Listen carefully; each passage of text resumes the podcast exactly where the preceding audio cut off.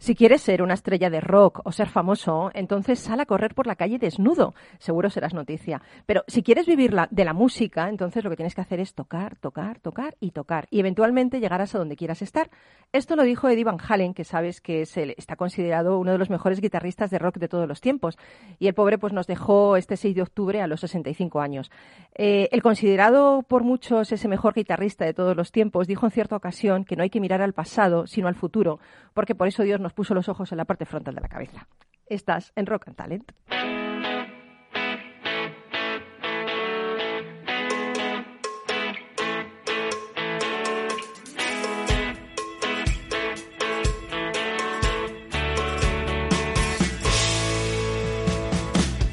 En Capital Radio, Rock and Talent, con Paloma Orozco.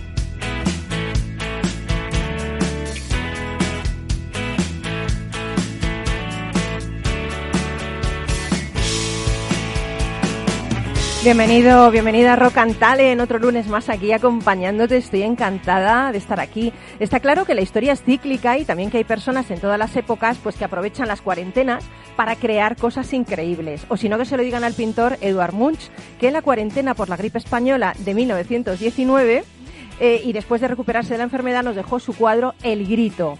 Eh, o Newton durante su aislamiento por la peste en 1665, que descubrió la idea clave para la teoría de la gravedad.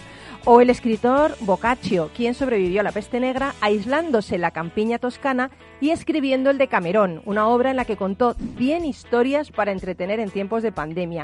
Y en la cuarentena por el brote de peste de 1606, Shakespeare creó nada menos que tres de sus tragedias cumbres, El Rey Lear, Antonio y Cleopatra y Macbeth. Bueno, no sé si los invitados de hoy eh, a Rock son expertos en crear algo durante el confinamiento. Ya están poniendo nerviosos. Lo que sí sé es que vienen dispuestos a compartir talento con nosotros. Y empezamos con eh, eh, Jacobo de Pablos. No, Jacobo Pablo. Pablo. Pablo, quítate la mascarilla porque entonces no te oímos. Jacobo Pablo ¿Y yo por qué he dicho de Pablos? Pablos. Pablos, eso, Jacobo Pablos, no de Pablos, que es CEO de Focun y, Emilio Alba, que también es CDO de Focun. Y vamos a charlar con vosotros de un montón de cosas, de por qué los datos son tan importantes en las empresas, eh, de por qué hay que implicar la inteligencia artificial en el análisis de esos datos, de Big Data, de empresas Data Driven, de un montón de cosas que hacéis increíbles, ¿no? Bienvenidos, Emilio Jacobo. Buenos días, Paloma. Luego no lo contáis, ¿no? Sí, claro, por supuesto. Genial. Y luego tenemos a Josep Capel, Capel, ¿Está bien dicho? perfecto. Perfecto, bueno. Es CEO de CEINSA y con él vamos a hablar de salario, recursos humanos y talento. La verdad es que CEINSA hace unas cosas increíbles. También luego nos lo vas a contar, ¿no? Claro que sí. Y nos vas a tocar la batería, que has dicho que eres experto en percusión. Sí, pero sin nada profesional, o sea, que no confiéis mucho. por fin un invitado que viene por la parte del rock también, no solo por la parte del talento. y luego tenemos a César, nuestro amigo César Espinel, que ya no se puede saber más, mitólogo, profesor, experto en simbolismo, guía del Museo del Prado, que hoy eh, ha cogido un reto, bueno, yo no sé cómo va a salir de este reto. ¿Fue la Edad Media la época donde surgió la inteligencia artificial con los primeros autómatas ¿O ese concepto viene de mitos y leyendas de hace más de 2.700 años? Más bien lo segundo. ¿Más bien lo segundo? Madre sí, sí, sí, sí, Es verdad, muchas veces los historiadores se remontan a los autómatas de la Edad Media, pero ya en la mitología clásica y también en la hebrea podemos encontrar esta idea de la inteligencia artificial y de los seres humanos jugando a ser Dios y a crear vida. Nos hemos ¿Mm? quedado todos pálidos, pero Mickey, que está ahí con la mascarilla, más todavía. Tiene los ojos ojipláticos, ha quedado con esta, con esta historia. bueno, pues nos, yo creo que hoy vamos a poner, Mickey, que ponemos una de Chuck Berry, Johnny B. Good, ¿me la pones? Que es que esto me encanta. Venga, bailamos un poco.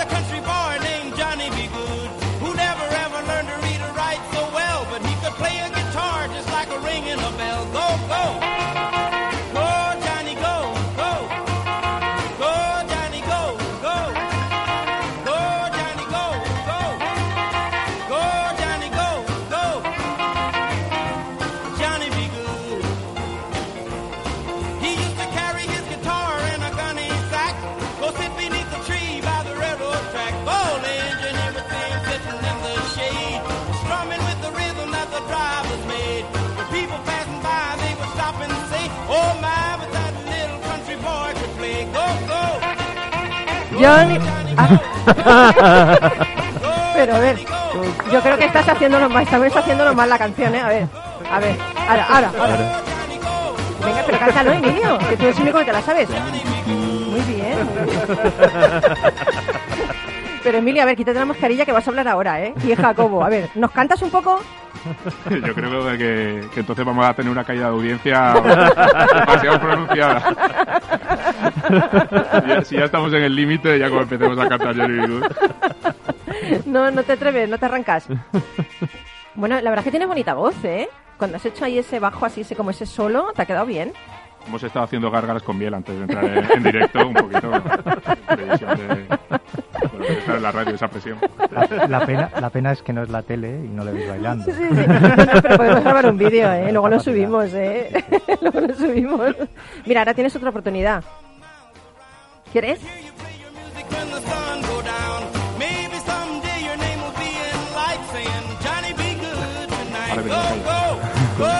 Le hemos dejado solo.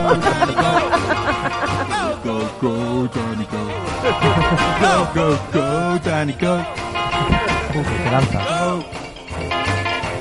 Johnny Begos. Vale, genial, eh. Bueno, me ha quedado esto. Josep eh, aplaudiendo, el otro con, las maracas ya de machí. Bueno, bueno, muy guay. Una fiesta. Bueno, una fiesta. Bueno, pero vamos a ponernos ahora serios. Bueno, no demasiado. Pero sí que es cierto que a mí este tema me interesa mucho, porque creo mucho en esto, ¿no? Eh, Jacobo Pablos y, Emilio Alba, Emilio es el que ha cantado, lo digo para Jacobo, para que tu audiencia quede un poco más a salvo, ¿no? Desde este momento, pues son eh, CEO y, CTO en, en ¿no? Y bueno, a mí me gustaría un poquito que nos explicarais primero qué es Focum, para, para orientar a la gente para ubicarla, ¿no? Jacobo, ¿qué es, qué es Focum? Bueno, pues eh, em, eh, Focum es una compañía, nos dedicamos al desarrollo de una cosa desafortunadamente no demasiado sexy cuando se cuenta, que es el desarrollo de algoritmos de aprendizaje automático. A mí me parece súper sexy eso. ¿eh? Sí, bueno, la verdad que empieza, empieza a serlo, afortunadamente. Cuando empezamos la compañía hace cuatro años, eh, la verdad que eh, nosotros, eh, bueno, un poco en inglés, ¿no? Machine Learning, eh, no, podíamos decirlo porque nadie sabía qué significaba, ¿no? Decíamos que éramos una empresa de Big Data porque era lo que en ese momento tenía sentido decir para que la gente y sobre todo te recibiera, que era lo más complicado. luego ya empezamos a decir que éramos una compañía de inteligencia artificial, que, digamos que estamos dentro del mundo de inteligencia artificial, pero no lo somos, ¿no? Y bueno, afortunadamente ahora eh, detestamos bastante estas palabras así, frases hechas. Eh, ya podemos empezar a decir que lo que realmente somos y, y, lo que, vamos, desde que nacimos, lo que, a lo que nos hemos dedicado, ¿no? Que es al desarrollo de algoritmos de aprendizaje automático. Eh, a mí me gusta el, el por qué porque yo creo que los datos se han convertido en el gran valor de las empresas, ¿no? Hay, empresas que van como un poco de forma intuitiva y no van decidiendo en base a, unos datos que se pueden medir, se pueden gestionar y se pueden interpretar, ¿no? Emilio. Sí, yo y además un poco por defender ¿no? este, este mito de, la máquina sustituyendo al humano, esta, esta falsa competencia. Eh, ciertamente las empresas, eh, en lo que son buenos en su ventaja competitiva, surge típicamente de una intuición. Es decir, cuando hablamos de estrategia hablamos de intuición, hablamos de intentar ver cosas donde no lo hay. Lo que sí es cierto es que con la gran cantidad de datos que somos capaces de adquirir o que están disponibles, hay mucha carga pesada de cosas rutinarias o cosas eh, que no tienen tanto sentido estar continuamente reinventando una y otra vez, eh, que tiene sentido automatizar o, procesar y, tener métricas medibles, ¿no? De, de, alguna forma. Sobre todo porque ayuda a que la coherencia, las, las, decisiones entre los diferentes actores dentro de una misma compañía, pues se reme mucho más a la vez y además genera activo dentro de la compañía, ¿no? Al final una compañía que la carga pesada siempre la hace de la misma vez, eh, pues es, es, una compañía que está preparada para de verdad innovar, que innovar es, es un aspecto netamente humano, ¿no? Esa intuición, esa estrategia, eh, yo creo que no, no es una competencia, es un apoyo. Oye, hablando de competencia, yo tampoco creo en la competencia. No sé si vosotros creéis, pero yo creo que no, porque tenéis un área que es el área Canet, es un área colaborativa colaborativa. Y a mí me encanta, porque yo, yo, siempre digo que la competencia mm, no existe. La competencia es colaboración cuando tienes buena competencia, ¿no? Y cuando no, realmente no haces cosas diferentes, ¿no? ¿Qué es el área Canet vuestra, Jacobo? Sí, bueno, es, eh, es algo que estamos potenciando mucho eh, en el último año de la compañía. Eh, como dices, nosotros no creemos en absoluto la competencia, creemos que el mundo ha cambiado ya hace tiempo y, la, y la, colaboración es, es fundamental.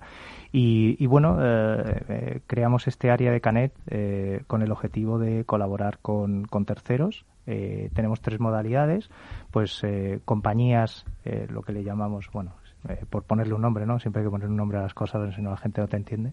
Eh, vendor, ¿no? Que son aquellas compañías que, y por poner un ejemplo, ¿no? Agencias de, marketing que, que, necesitan diferenciarse y que ven una oportunidad en compañías como, como nosotros, como Focun, para eh, poder, eh, bueno, para poder incorporar nuestros productos y nuestros servicios a su catálogo comercial, ¿no? Hay un segundo nivel, eh, una segunda modalidad, eh, que es, Spartner, que son aquellas compañías que, bueno, que tienen eh, una serie de productos y de servicios que puede ser que en ocasiones tengan desarrolladas algunas funcionalidades de cierta automatización, pero que ven, ven en, en, Focus una oportunidad para poder incorporar inteligencia artificial a sus productos y servicios y poderlas incorporar eh, estos nuevos productos en su, en su modelo de negocio. ¿no? Y por último, que además es una de las que más nos gusta, porque nosotros, bueno, eh, no sé si somos una startup, eh, eh, somos una. Bueno, ya cuatro años, ya lleváis cuatro años. Claro, somos una compañía que intentamos intentamos salir de ese, de ese cliché, ¿no? que es la es la, la modalidad de co-creator, ¿no? compañías que tienen ideas diferenciales en el sector, que tienen quizá una posición de liderazgo eh, pero que no tienen ese conocimiento eh, en el, digamos, en la en el, desarrollo de algoritmos. Eh, por nuestra parte, nos estamos trabajando en identificar a esas compañías con el objetivo de que ellos puedan garantizar una comercialización de esos productos que se crean conjuntamente, pues ellos son los que conocen el mercado, y nosotros garantizar el desarrollo sostenible en, en, el medio y largo plazo de las funcionalidades de, ese, de ese producto creado en conjunto. Joder, qué bueno, ¿eh? Qué bueno, qué área más buena, ¿eh? Mira, Giuseppe está diciendo, me, me apunto. Sí, sí, sí. me apunto, me apunto. La, verdad es que creo que estamos en la generación de compartir. O sea, todo lo que no sea compartir hoy en día la gente joven ya no lo entiende. Entonces, cualquier cosa que sea ayudar a la gente a crecer, a compartir conocimiento, es, genial. Qué bueno. Oye, yo eh, os iba a decir que esta pandemia eh, nos ha enseñado muchas cosas, ¿no? Pero si nos ha enseñado algo es la importancia de la toma de decisiones en función de los datos, ¿no? Y también la importancia de la calidad de los, de los datos, ¿no? Eh, ¿Es clave esto? ¿Cómo puede crecer una empresa si no interpreta esos datos, si no gestiona o no decide en base a, esto, ¿no? No, ¿no? no puedo entender que en pleno siglo XX no, la información es poder, ¿no? Con la, con la calidad de los datos es una cosa que, que me hace gracia que menciones porque además es, es una preocupación de casi todas las empresas. Casi todas las empresas de, eh, de, cierto nivel eh, tienen miedo a enfrentarse a la realidad de la calidad de los datos. Y ahora con, con este eh, cliché manido de, de, los datos como un nuevo petróleo, pues podemos imaginarnos que es algo parecido, ¿no? Tenemos petróleo de primerísima calidad y tenemos petróleo que hay que sacar con técnicas más avanzadas, pero todo al final permite alimentar un motor de combustión interna, ¿no? Pues aquí con los datos podemos podemos, ver cosas parecidas. Es decir, no hay que tener miedo a, la calidad de los datos antes de enfrentarse a intentar extraer el, valor eh, que tengan. Y, quizá cuando los datos tienen demasiado demasiado mística, ¿no? Demasiado mito, ¿verdad? ¿verdad Es, es, como un concepto totémico, ¿no? un símbolo. Esto seguro seguro que podemos hablarlo con, con mucho con mucho interés pero lo cierto eh, es que no es más que permitir trascender eh, lo, que es lo que alguien tiene en su cabeza. Y muchas veces pues el día a día o poco tiempo para analizarlo o muchas personas tomando decisiones de forma separada pues es intentar juntarlo para crear una forma de trabajar de, una compañía. Es algo que siempre ha estado ahí. Surge, pues al final, con, en los 80 con el auge de la cibernética, empezar a homogenizar muchos procesos, eh, la mm. automatización, y ahora esto no es más que una nueva ola de, de una, de un, en realidad, de, sí, de, algo que ya venía eh, trabajándose y quizá eh, esa capacidad de trabajar el dato, pues, pues es fundamental para seguir haciendo lo que ya estábamos haciendo de modernización ¿no? y de sacar más partido.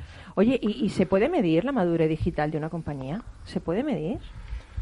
Bueno, nosotros eh, creemos que es una parte muy importante. Eh, al final, eh, en, nuestra trayectoria de cuatro años, nos hemos encontrado con, con muchas, con muchas compañías que, que, tienen ideas sobre qué hacer, pero tienen la duda de si tienen los equipos adecuados, por dónde empezar. hay algunas que tienen muy claro quiero empezar por esto, pero, mm, pero cuando se desarrolla el proyecto eh, la compañía se da cuenta que no era el proyecto más adecuado para, para, para, para empezar, ¿no? Es como empezar la casa por el tejado. Eh, bueno, un poco eh, en, en, esa, en esa análisis diagnóstico de Amadero Digital, nosotros desarrollamos un, un, producto que se llama Sale, que el, objetivo es en, en un plazo entre seis ocho semanas, obviamente dependiendo de, la tipología de la compañía, eh, entregamos un diagnóstico eh, alrededor del ciclo de vida del dato, desde cómo se recopila, cómo se trata y cómo se toman decisiones alrededor de los datos. Eh, y, el segundo punto muy importante de ese, de ese producto es entregar un, un roadmap de proyectos enmarcados dentro de una hoja de ruta que nosotros proponemos, que no tenemos sesgo porque no conocemos generalmente el sector al que aplicamos esta, este diagnóstico. Y, bueno, pues en, un plazo de seis ocho meses la compañía tiene una hoja de ruta eh, para poder eh, determinar si tiene los equipos adecuados, para poder planificar inversiones, para poder eh, de una manera más sesuda decidir por dónde empezar y obviamente nosotros en ese diagnóstico no solo son proyectos que podríamos hacer nosotros, que sería poco fair play, ¿no?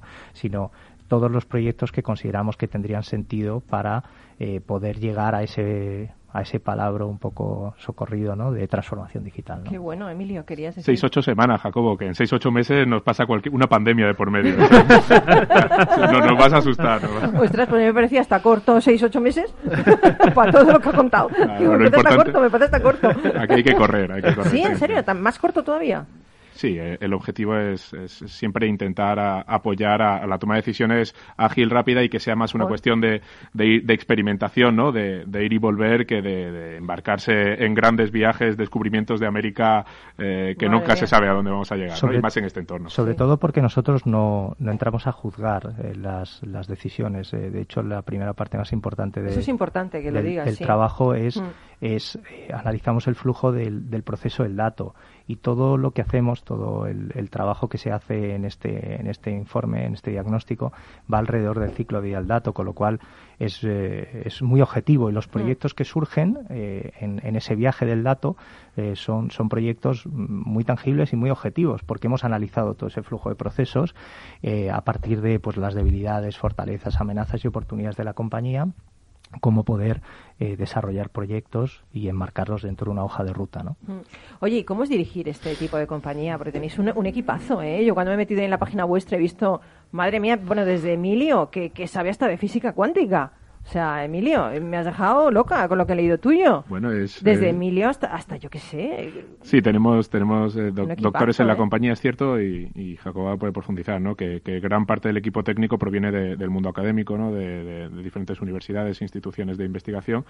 Y, queríamos un poco trabajar de forma diferente y bueno, yo, yo, creo que lo estamos consiguiendo, ¿no? Siempre, siempre es difícil, pero precisamente, eh, Giuseppe, seguro que tiene mucho más que, comentar que nosotros a esto, pero la gestión de, del talento siempre es, es, complicado, además en un en un país donde no donde están los mitos de, de Silicon Valley. No hay cultura del talento. Exactamente. hay, hay, una serie de, de clichés mm. del mercado sobre cómo se debe comportar, pero yo creo que simplemente eh, permitiendo un poco escuchar y desarrollarse y, y, contradecir ¿no? a, lo que se estaba preestablecido, pues la gente yo creo que trabaja muy, muy a gusto. Eso es un poco lo que hemos querido importar del mundo académico. Además que tenéis un enfoque, esta palabra sí, este palabra sí le gusta a César, holístico. o sea, que, que utiliza muchas tecnologías para abordar un problema complejo, vaya. Esto es lo que viene a decir holístico, ¿no? Entonces, qué bueno, ¿no? Esto. Sí, la verdad que eh, en los primeros en los primeros en los inicios de la compañía donde nadie nos entendía incluso algún algún alto directivo nos decía sí, lo que hacéis está muy bien, pero bueno, entre nosotros, ¿no? Eh, esto es una bola de cristal, ¿no? Estas primeras reuniones de, madre mía, alguna... Madre mía. Eh, no me mires así, Emilio, tenía que contarlo. Emilio, es verdad, es que a ver, a ver, es que yo sí iba a decir que eh, puede, puede que haya gente todavía resistente o que no vea la, la, importancia de esto, pero es que esto no es el futuro, es que eso es el presente y es utilizar lo que tenemos para, para llevar la empresa a otro nivel, ¿no? Afortunadamente, esto eran nuestros inicios, mm. ¿no? Por eso en un poco en la en, los primeros los primeros años de la compañía era clave eh, poder eh, estructurar un, un, equipo con un, con un talento técnico, sobre mm. todo de primer nivel. Yo siempre digo que no, ahora estamos en un escenario de la compañía donde afortunadamente pues están saliendo muchísimas cosas. Pero de alguna manera tenemos un equipo absurdamente bueno para el, el, perfil de compañía que somos, ¿no?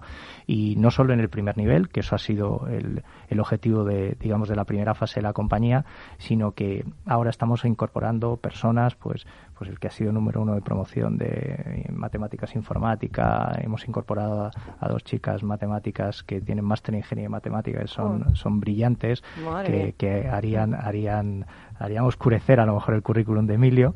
Eh, y... te han dado ahí, Emilio, esto por cantar, ¿ves? Te dije. y realmente, y realmente es un, para mí es un, es un, eh, es un honor el poder dirigir esta compañía y poder contar con, con gente tan, tan capaz, ¿no?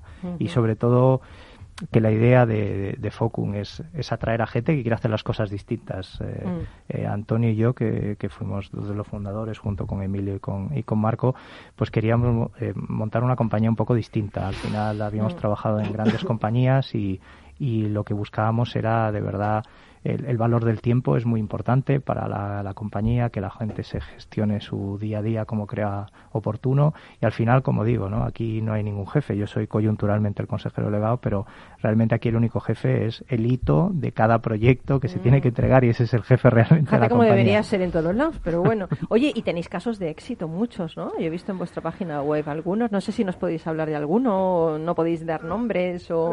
Porque el de la bola de cristal no hemos dicho el nombre, ¿eh? No, Esto está bien no se puede contar. Pero el de la bola de cristal ya es cliente, ¿a que sí? El de la bola de cristal no, no, no, es pues, cliente. Entonces no va a llevar a su, a su empresa a otro nivel. ¿Qué vamos a hacer? Cada uno tiene derecho a elegir también. Estaban un poco lejos de, la realidad del presente. Ya me imagino. Pero tenéis mucha gente que se ha apostado y que sí ve claramente que, que esto es una herramienta importante a la hora de, de, hacer evolucionar la empresa y, y de la productividad y rentabilidad de una compañía, ¿no? Sin duda, nosotros cuando, digamos, en la segunda fase de la compañía eh, determinamos que, que, bueno, pues que el objetivo era posicionarnos en, en, el, el, ámbito, digamos, más complejo del machine learning, ¿no? que es el procesamiento del lenguaje natural. Y y nada, nada, es que te estamos mirando porque me está diciendo Miki que queda 30 segundos. Digo, jolín, pues ah, vamos a tener que pues invitarlo otra vez. A la música, a la música. que me he quedado aquí un poco como a medias. A mí me gustaría, fijaros, a mí me gustaría hacer un espacio, os lo digo así, de inteligencia artificial en la radio. ¿Qué os parece? Voy a lanzar un guante, porque yo cada vez que. Yo el guante se lo lancé a César y mira, aquí le tengo. el guante yo cuando lanzo un guante no sé a dónde lo voy a Ah, espera, no voy a, no, voy a lanzar un guante, voy a lanzar una mascarilla ahora, que es peor. Lanzar la mascarilla, si está sucia, es peor. Pero voy a lanzar la mascarilla. sí, podemos hacer juntos algo en esto de networking, en un, espacio de inteligencia artificial. ¿Qué os parecería? A mí me lo pide mucha gente. Bueno, nosotros encantados de dar morcilla todos los lunes con, con frases hechas y y, palabras malsonantes. Bueno, pues nos vamos a Publi, pero seguimos aquí, ¿vale? no vayáis.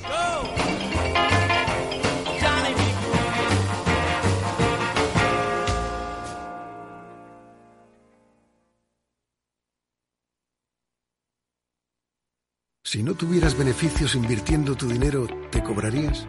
Nosotros tampoco. Así es el Result Investment de Finanbest.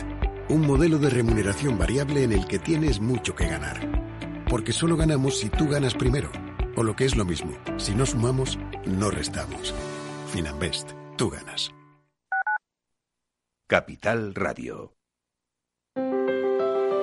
Si te gusta la cocina gallega de siempre, en el Mesón Gallego 1 y el Mesón Gallego 2 encontrarás los mejores pescados y mariscos de las costas junto a recetas de la Galicia interior, además de las carnes de Sanabria y los mejores embutidos de Zamora y nuestra terraza. Te esperamos en la calle Muller 35, teléfono 91 579 3623 y en la Plaza de la Remonta 13, teléfono 91 579 0769. Una recomendación del programa gastronómico Mesa y Descanso.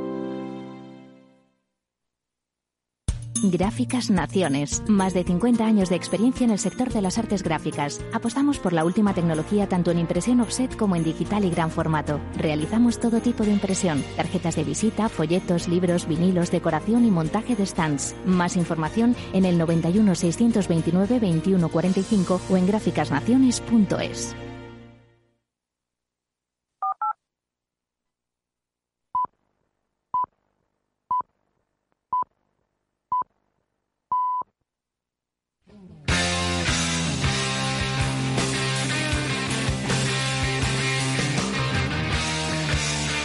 Rock and Talent con Paloma Orozco.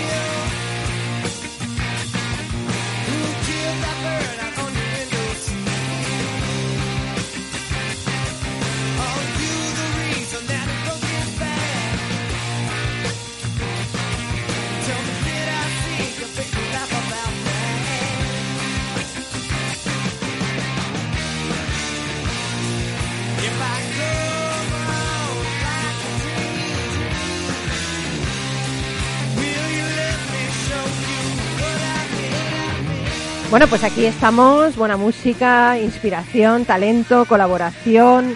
Eh, y nos vamos directamente a Barcelona. Bueno, no, Barcelona ha venido aquí en vez de nosotros ir a Barcelona. ¿Qué tal, Josep?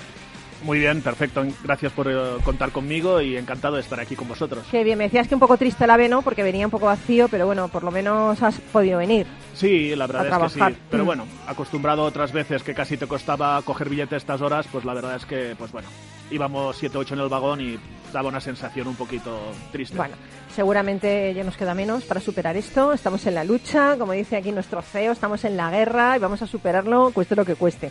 Bueno, eh, Josep eh, Capel es CEO en CEINSA. Eh, yo me he quedado un poco alucinada también con lo que hacéis. Yo no sabía que existía este tipo de empresas que lleva todo el tema de consultoría y remuneración, gestión del talento. Me parece tan difícil esto.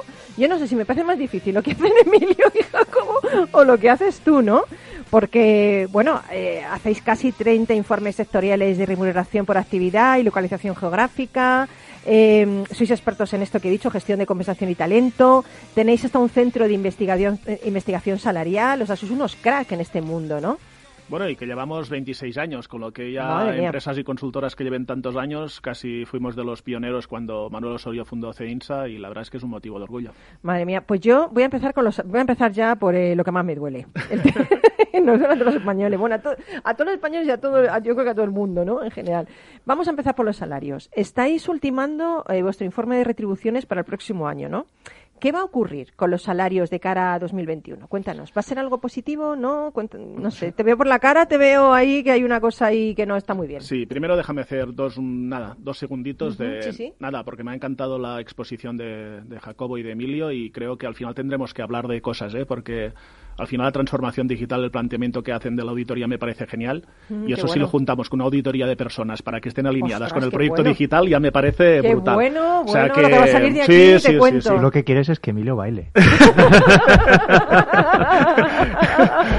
no lo quería reconocer, pero... Pero si ya, un momento, pero si ya ha bailado. Ya ha bailado. De cintura para arriba ha bailado aquí, lo he visto yo.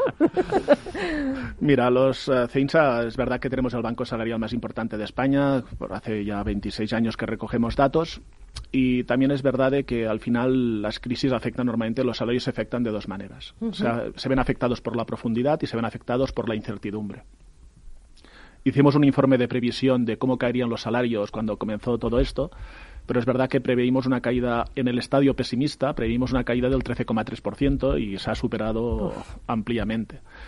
Con lo que yo creo que eh, el siguiente paso que puede provocar una caída fuerte de los salarios en determinadas posiciones es la incertidumbre. Al final, las empresas, cuando las crisis son cortas y realmente prevén una fecha de recuperación, indiscutiblemente no dejan marchar el talento. ¿De acuerdo? ¿Por qué? Porque las empresas al final el talento es muy difícil de captar y hacen lo necesario para que se quede la Desde gente. luego. En cambio, el problema es que si no le ves el final, muchas veces, pues bueno, ya es el mismo talento el que tiene facilidad para marchar. Entonces, eh, los salarios de mercado seguramente variarán a la baja. También es verdad que como en un principio habrá recuperaciones o habrá contrataciones muy lentas solo en determinadas posiciones, en los hot jobs habrán salarios muy altos y habrá salarios que se moverán y estos no se verán afectados. Pero bueno, no se pagarán incentivos, los salarios de contratación serán mucho más bajos y sobre todo si esto se va alargando el periodo de incertidumbre pues hasta la primavera del 2021. Pero vamos a hablar de estrategia y vamos a dar un poquito de luz, ¿no? Vamos a poner un poquito de luz en este escenario que es real, claro, es así. ¿Qué dos o tres ideas claves transmitirías a las empresas, pues eso, que quieran poner al día su política de retribución adaptada a esta nueva situación, Josep? Pues como casi siempre en todas las cosas, que lo hagan desde una manera reflexiva y planificada. Eh, muchas veces, por desgracia, somos el país de la improvisación y que eso a veces nos mm. funciona muy bien. Pero yo Cada vez menos, yo creo. ¿eh? Por eso te digo. Y aquí tenemos un ejemplo de tomar, la, tomar las cosas con datos y con información fidedigna. Y yo creo que tenemos que planificar y las empresas tienen que modernizar sus modelos retributivos, diseñar propuestas de valor, flexibilizar, individualizar los salarios, trabajar por proyectos. Entonces estamos, yo siempre digo lo mismo, detrás de cualquier dificultad y de cualquier problema, si lo sabemos gestionar, puede ser una oportunidad.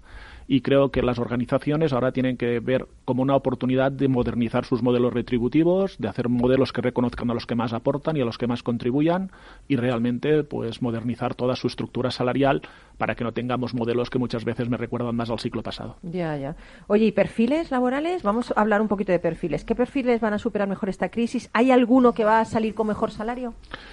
Yo creo que hay una serie de posiciones en el mercado que se están viendo reforzadas. Desde algunas empresas, posiciones más que significan más control y ahorro, temas de planificación, temas de controller, eh, por ejemplo, temas de mantenimiento. Yo muchas veces digo, sí en broma, que si tuviera un, hijo ahora le haría hacer ingeniero para que se hiciera jefe de mantenimiento, que en la parte industrial estaría ganándose muy bien la vida.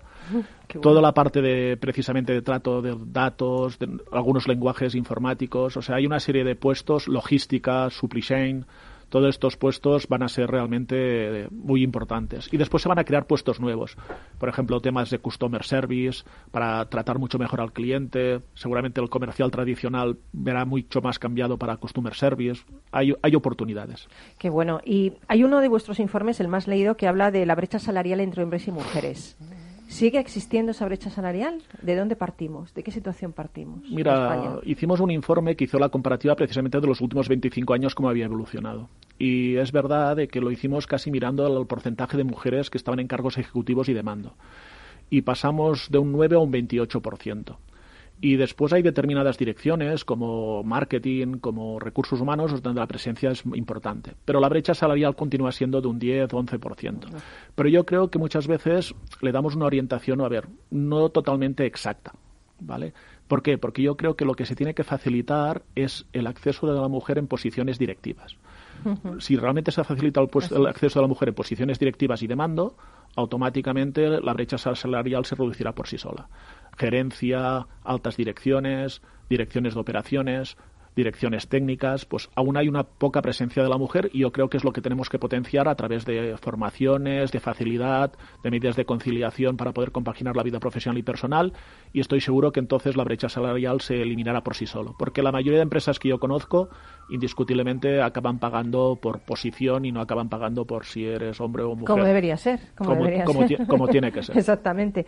Oye, has, has, hablado un poco, yo aquí veo aquí veo negocio con, con Focune, has hablado eh, desde CEINSA que es importante eh, avanzar en esa digitalización de los recursos humanos, ¿no?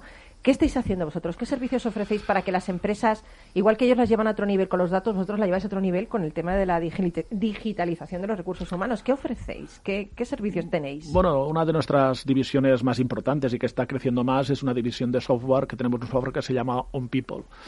Al final yo creo que a las empresas en un principio les ayudamos a reflexionar. O sea, al final eh, un software por sí solo no soluciona nada. Si estás haciendo mal tu sistema de evaluación del desempeño, si estás uh, pagando mal tu sistema de retribución variable, el software lo único que hará es que lo que haces mal, hacerlo más rápido mal al final nosotros insistimos mucho en primero que tiene que haber una reflexión estratégica y que tiene que cambiar. Por ejemplo, ahora la, la, situación actual indiscutiblemente está cambiando muchísimas cosas.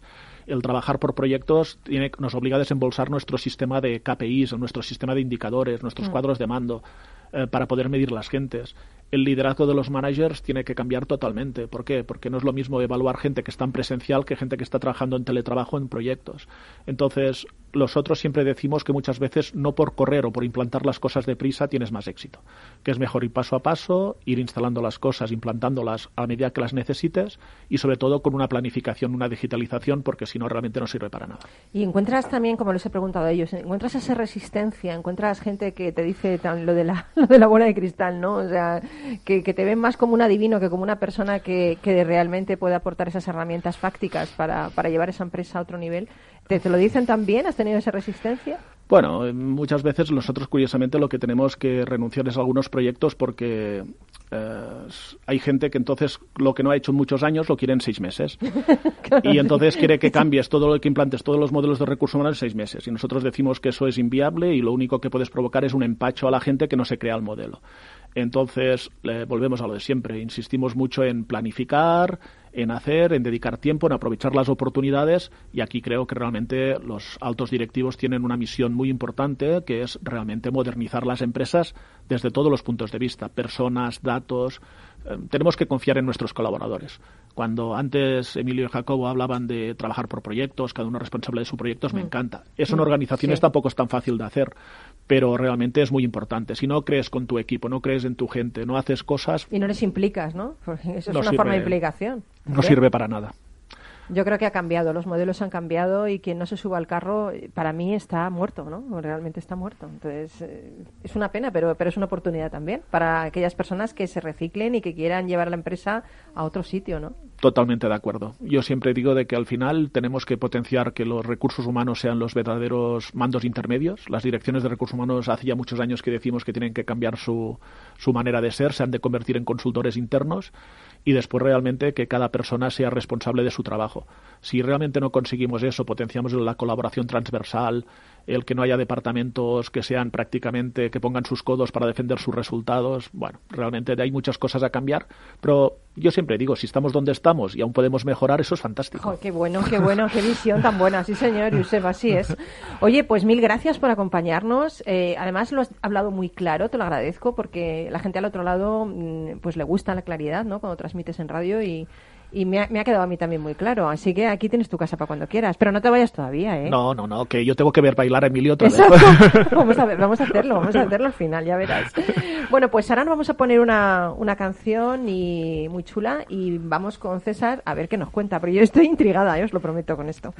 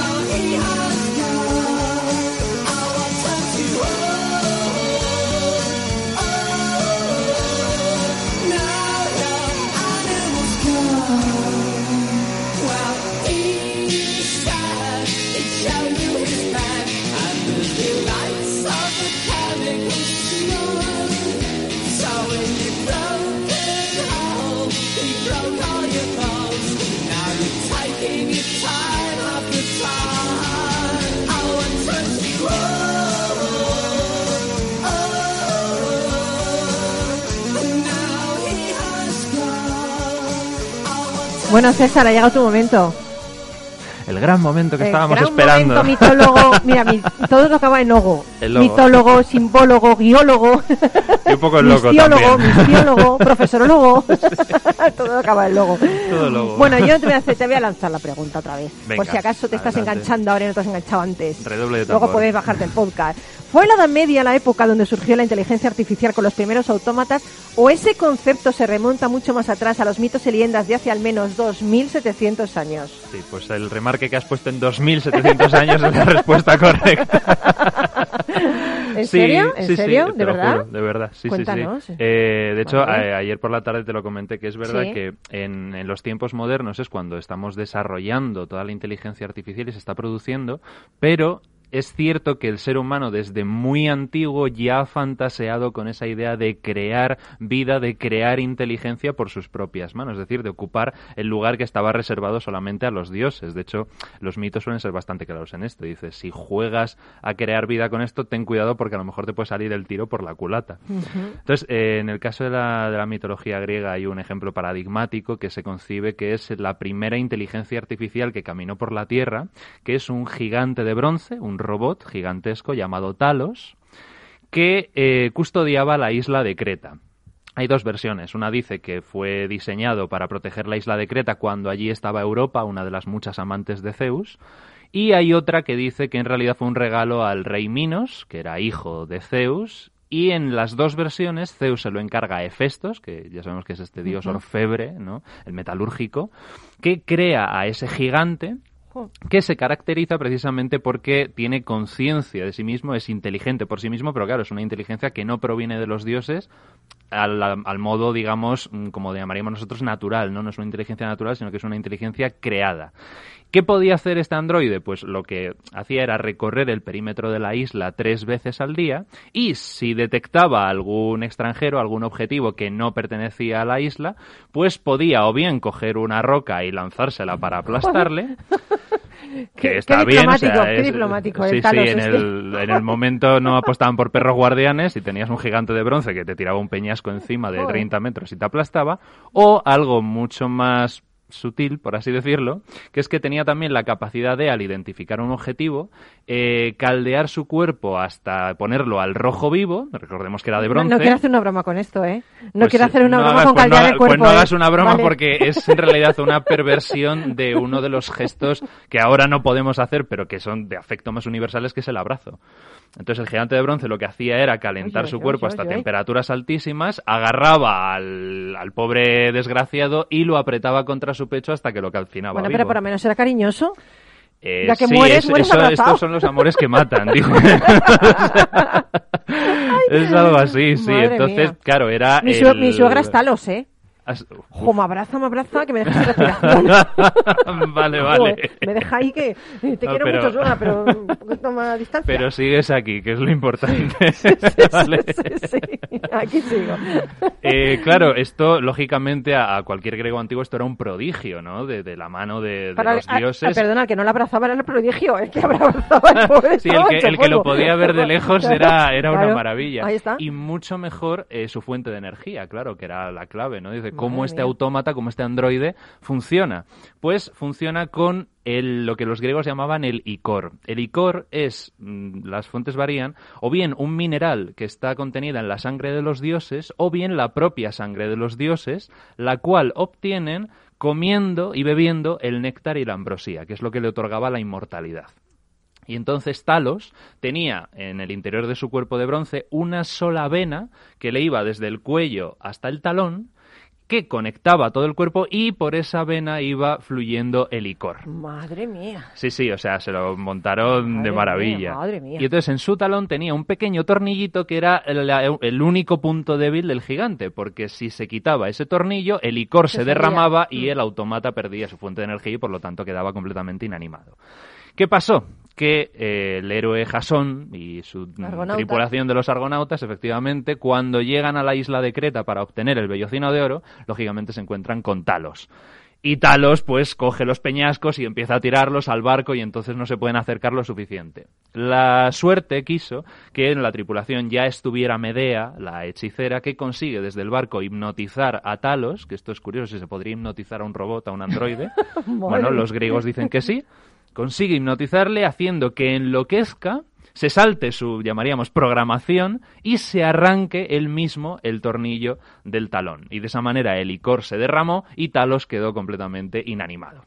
O sea, que tenemos tenemos también el primer hacker. Eh, también. tenemos a la vez el primer de inteligencia artificial y el primer hacker. Efectivamente, que viola la seguridad de la isla, justo. Sí, sí, madre mía, así, así es, con hipnosis, que es lo, lo, más curioso. Pero efectivamente así es, y para los griegos este fue, este fue la primera manifestación de lo que llamaríamos inteligencia artificial. Luego hay otros autores que dicen que no fue el único caso, sino que también Pandora, la primera mujer, eh, al no haber sido generada o concebida según el mito antropogónico tradicional de Prometeo eh, amoldando al ser humano y otorgándole la inteligencia a la diosa Atenea, sino que haber sido diseñada también por Hefestos, también se le considera como una inteligencia artificial y además con un objetivo negativo, que era ir al mundo humano, eh, encadenarlos a todos, porque lógicamente no habían visto nunca una mujer y su propio nombre significa regalo de todos, o sea, regalo de todos los dioses, y cada uno de los doce dioses le puso a Pandora lo mejor de sí mismo, y entonces, claro, era una maravilla. Vamos, como ahora somos las mujeres. No eso claro, eso dicen. Hay que recordar que, en fin, que esto es mitología griega y que los griegos, eh, pues. César, recuerdo que, te está oyendo tu novia. Lo sé, pero es que esto. más vale que. Sí, sí, no, no se puede mentir, pero vamos, es que Siodo era machista, ¿qué le vamos a hacer? Esto es así.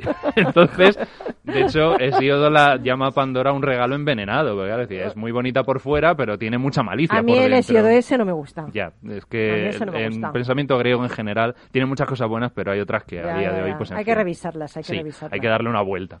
Y entonces dice eso, que es una inteligencia artificial diseñada específicamente para crear algo que es negativo, que es traer los males al mundo. Entonces, en fin, esto es una parte buena por la parte de Talos de protección, defensa, etcétera, y la parte a lo mejor un poco mala. Y luego hemos comentado también un poquito en, en tradición hebrea que se podría considerar a Adán y Eva también como inteligencias artificiales, porque son eh, creados y diseñados de una manera distinta a como son el resto de los animales, por lo tanto, ese ruaje, ese espíritu de Dios que le insufla a Adán, entra también como esa fuente de energía que anima el cuerpo, y esta historia conmocionó tantísimo al pueblo judío que durante la Edad Media, y así, y ahora sí entramos y terminamos con una leyenda medieval, con la de la leyenda del golem, que seguro que la conocéis, os suena, ¿no? Y es mm. eh, arquetípica también. Entonces, eh, un rabino de Praga muy conocido, en el siglo XVI, eh, para proteger el gueto de Praga de los continuos ataques antisemitas, pues creó, imitando a Dios, ¿no? a un nuevo Adán, que era este golem, que viene del hebreo gelem, que significa materia. Entonces era una mole de tierra, barro, piedras, etcétera, que inscribió en su frente la palabra emet, que en hebreo significa vida. ¿Qué ocurrió? Que el problema de esa inteligencia artificial es que no era demasiado inteligente. O sea, estaba animado en el sentido de que tenía vida, pero no procesaba correctamente la ver, elefante en una cacharrería. Algo así. De hecho, hay un caso que decía que la mujer del rabino le dijo al golem, oye, vete al río a sacar agua. Y el golem se lo tomó al pie de la letra. Y entonces empezó a sacar agua, agua, agua, hasta que inundó la ciudad de Praga. Madre mía. Y entonces llegó un punto en el que había que pararle los pies. Y entonces se le borró la primera letra hebrea de Emet, de la frente, y quedó solamente Met, que en hebreo significa muerte. y entonces así el golem quedó ¿Cómo inanimado. ¿Cómo os habéis quedado con César? Eh? ¿Cómo os habéis quedado? Eh? Que este, lo que este chico sabe parece mentira. Si tiene 12 años y mira todo lo que sabe. tremendo. No, no he estudiado tanto. Es que fíjate los años que tengo yo y no sé ni, ni, la, ni, la, ni la décima parte, diría yo, ni, la, nada, ni uno, ni un, por, 1%. Oye, algunos, pues algunos casitos de, de, inteligencia artificial tal y como se la imaginaban antiguamente. Pues oye, mil gracias, César. Nada, gracias a ti como eh, siempre. Por esta lección magistral que nos has dado. Eh, nos tenemos que ir ya. Qué pena, qué pena, Miki. Ponme una canción bonita.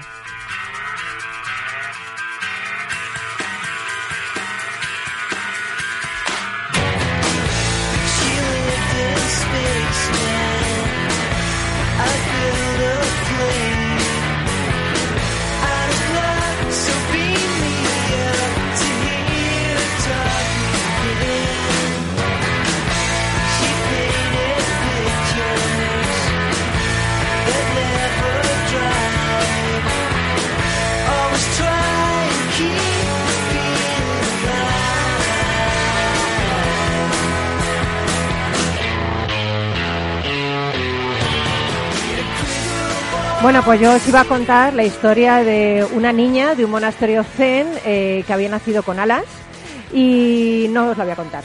Esto lo voy a dejar para el lunes que viene, porque me gustaría que con esta música que nos ha puesto, es que me venía arriba, me venía arriba con Sparky's Dream, me venía arriba, lo siento, y me apetece hacer algo diferente, me apetece que terminemos todos juntos el programa, ¿os parece bien? ¿Eh? ¿Os parece bien? Perfecto. Entonces me gustaría que alguien dijera algo motivador y algo, no sé, que nos lleve al siguiente nivel, como hemos dicho con las empresas, para despedirnos y hacer que estas personas que están al otro lado y, que nos siguen y que, bueno, que siempre están ahí, gracias, gracias a todos y a todas, pues que, no sé, que empiecen fenomenal la semana. Así que, no sé, venga, empezamos con Jacobo. ¿Tú cómo terminarías el programa hoy? ¿Qué dirías? Vamos, a ver, tenemos dos minutos, ¿eh? O sea, para que vayáis rápido. Bueno, yo la verdad quería cederle a Emilio, le quería convalidar por su baile que concluyera el programa. Yo creo que se lo merece. Venga. Bueno, Emilio al final, vale. Josep, Josep, ¿tú qué dirías? Pues que estamos en un momento de oportunidades, que tenemos que creer en nosotros mismos y saber que las cosas pasan tener una mirada más a largo plazo que a corto y a palante que tenemos muchas cosas que hacer. Desde luego. Yo quiero mandar ánimo a Barcelona también, que como Madrid, como todas las ciudades españolas y del mundo están sufriendo, ¿no? Entonces hay que resistir, ¿no? Vamos a mandarles ese ánimo también a nuestros amigos. Te lo agradecemos. Y César, tú, cuéntanos. yo suscribo. Talos, Talos, yo me he quedado con Talos. con Talos. me he enamorado yo de Talos. Pues sí, pues nada, yo diría que, que, en fin, que los tiempos cambian, que la vida avanza y que los antiguos soñaron con cosas que hoy podemos hacer realidad. Así que adelante con ello. ¿Y Emilio? Nada, yo solo que la pandemia espero que agudice el ingenio y que todo el mundo se, se busque su forma de, de, reinventarse y encontrar algo nuevo que hacer en este mundo que deja de ser como lo habíamos imaginado. Pues fijaros, a mí me apetece contar un chiste. Es, es tontísimo, ¿eh? Es tontísimo el chiste. Bueno. Pero si me dijerais cuál es el libro que más os ha cambiado la vida, ¿cuál sería? El libro de familia. César dice, qué vergüenza, Dios mío, qué vergüenza. Y, y, yo pensando rápido con los últimos libros que había leído. Así queremos irnos, amigo, amiga, eh, todo el equipo de Rock and Talent. Te deseamos una semana magnífica. No dejes que nadie te la arruine, ni siquiera tú mismo. Regresa con nosotros el próximo lunes. Y no te olvides de lo más importante, de querer, de amar, de ser amado, sobre todo de ser feliz. Un besito grande, grande y gracias por estar ahí. Nos vemos.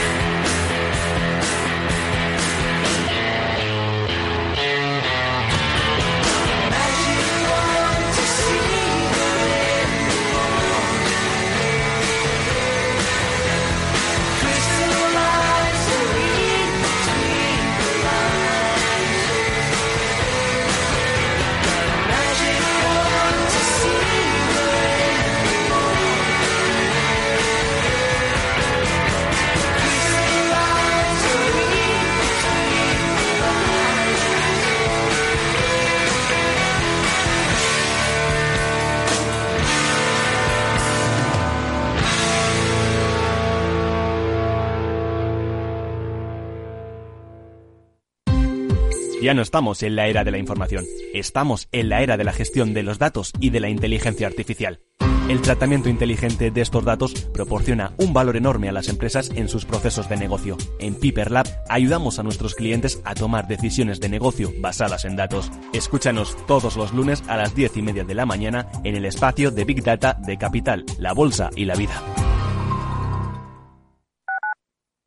Tu radio en Madrid 105.7, Capital Radio. Memorízalo en tu coche. Disfruta de la mejor cocina gallega en Montes de Galicia. Todo un clásico moderno en el barrio de Salamanca. Disfruta de la variada dieta atlántica, de las mejores carnes y pescados tratados con respeto y transparencia y regados con una de las mejores bodegas de la zona. En grupo, en familia o en pareja, Montes de Galicia te ofrece el espacio perfecto en cada ocasión. Capital Radio existe para ayudar a las personas a formarse y conocer la verdad de la economía. Los valores que Capital Radio defiende son la verdad, la libertad y la responsabilidad. Capital Radio es una empresa independiente que no se identifica con ideologías políticas. Capital Radio está aquí para ayudar a las empresas a comunicar cómo crean valor. Capital Radio apuesta por empresas sostenibles, transparentes y comprometidas con la sociedad. ¿Y tú? ¿También quieres trabajar por un mundo mejor? Aquí tienes tu sintonía. Capital Radio, con la gente que aporta y no se aparta.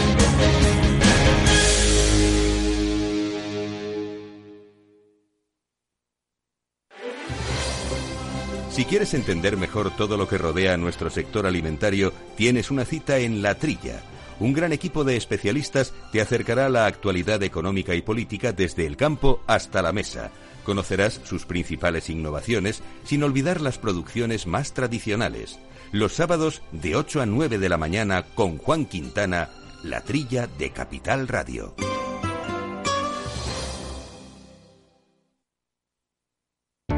Para personas inquietas, Capital Radio.